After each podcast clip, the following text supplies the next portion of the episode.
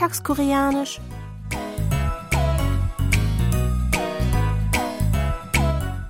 Annyeonghaseyo, Jongin begrüßt Sie zu Alltagskoreanisch. Diese Woche beginnen wir mit der Serie Die drei mutigen Geschwister aus dem Jahr 2022. In diesem Familiendrama stehen die Familien von Taeju und Sangjun im Mittelpunkt. Taeju ist ihr Leben lang gezwungen gewesen, die vorbildliche älteste Schwester gegenüber ihren zwei jüngeren Geschwistern zu spielen. Sangjun muss nun schon seit langem als Hauptverdiener die ganze finanzielle Verantwortung für seine Familie tragen Ob die beiden es schaffen werden, ihr gemeinsames Glück zu finden, aber davor schauen wir als erstes in die folgende Szene rein.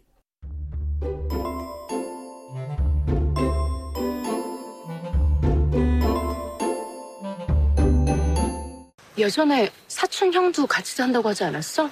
응, 예전에 같이 살았는데 결혼하면서 나갔어. 사촌 결혼식 비용도 다 내가 냈다. 아, 내 동생 상민이 기억나지? 공부 안 하고 어? 멋만 내고 좀 못했었지? 정확해. 걘 나더러 유학 보내달래. 밑 빠진 독에 물 붓기가 내 인생이다. Taeju und Sangjun kennen sich schon seit ihrer Kindheit und stoßen nach vielen Jahren per Zufall aufeinander. Sie erzählen sich, wie es ihnen ergangen ist und wie Taeju scheint Sangjun ebenfalls kein einfaches Leben gehabt zu haben. Sein verstorbener Vater hat nichts als Schulden hinterlassen und seine ganze Familie ist von ihm finanziell abhängig. Als bekannter Schauspieler verdient er eigentlich nicht wenig, aber das Geld scheint irgendwie nie auszureichen. Seine Situation beschreibt er mit unserem Ausdruck der Woche 밑빠진 독에 물붓기. Ich wiederhole. 밑빠진 독에 물붓기. Für wie ein Fass ohne Boden. Hier noch einmal der O-Ton. 밑 빠진 독에 물 붓기. 밑 빠진 독에 물 붓기. 밑 빠진 독에 물 붓기. 밑 빠진 독에 물 붓기. das Nomen mit steht für den Boden eines Gegenstandes. Bajin setzt sich zusammen aus dem Verbstamm baji, des Verbs bajida für abgehen, abfallen und der Verbendung in zur Bildung von Attributformen aus Verben.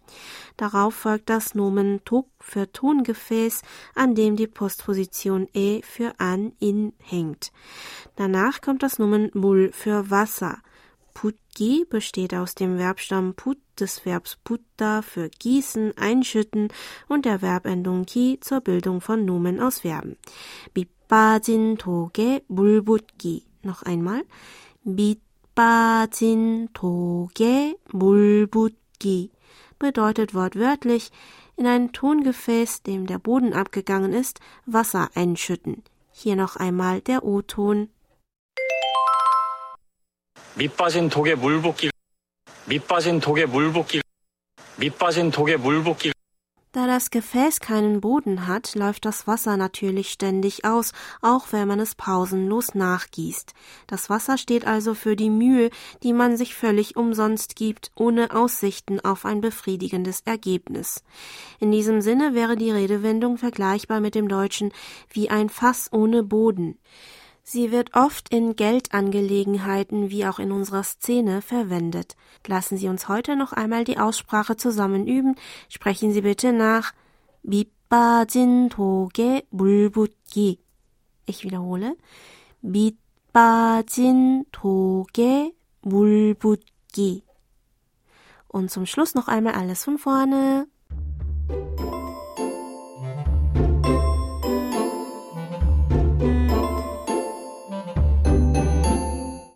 예전에 사촌 형도 같이 산다고 하지 않았어? 응, 예전에 같이 살았는데 결혼하면서 나갔어. 사촌 결혼식 비용도 다 내가 냈다. 아, 내 동생 상민이 기억나지?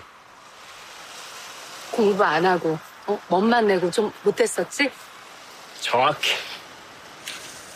걘 나더러 유학 보내달래. 밑 빠진 독에 물 붓기가 내 인생이다.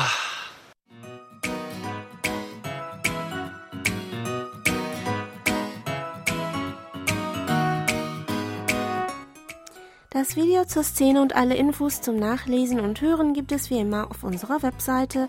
Für heute verabschiede ich mich von Ihnen. Bis zum nächsten Mal.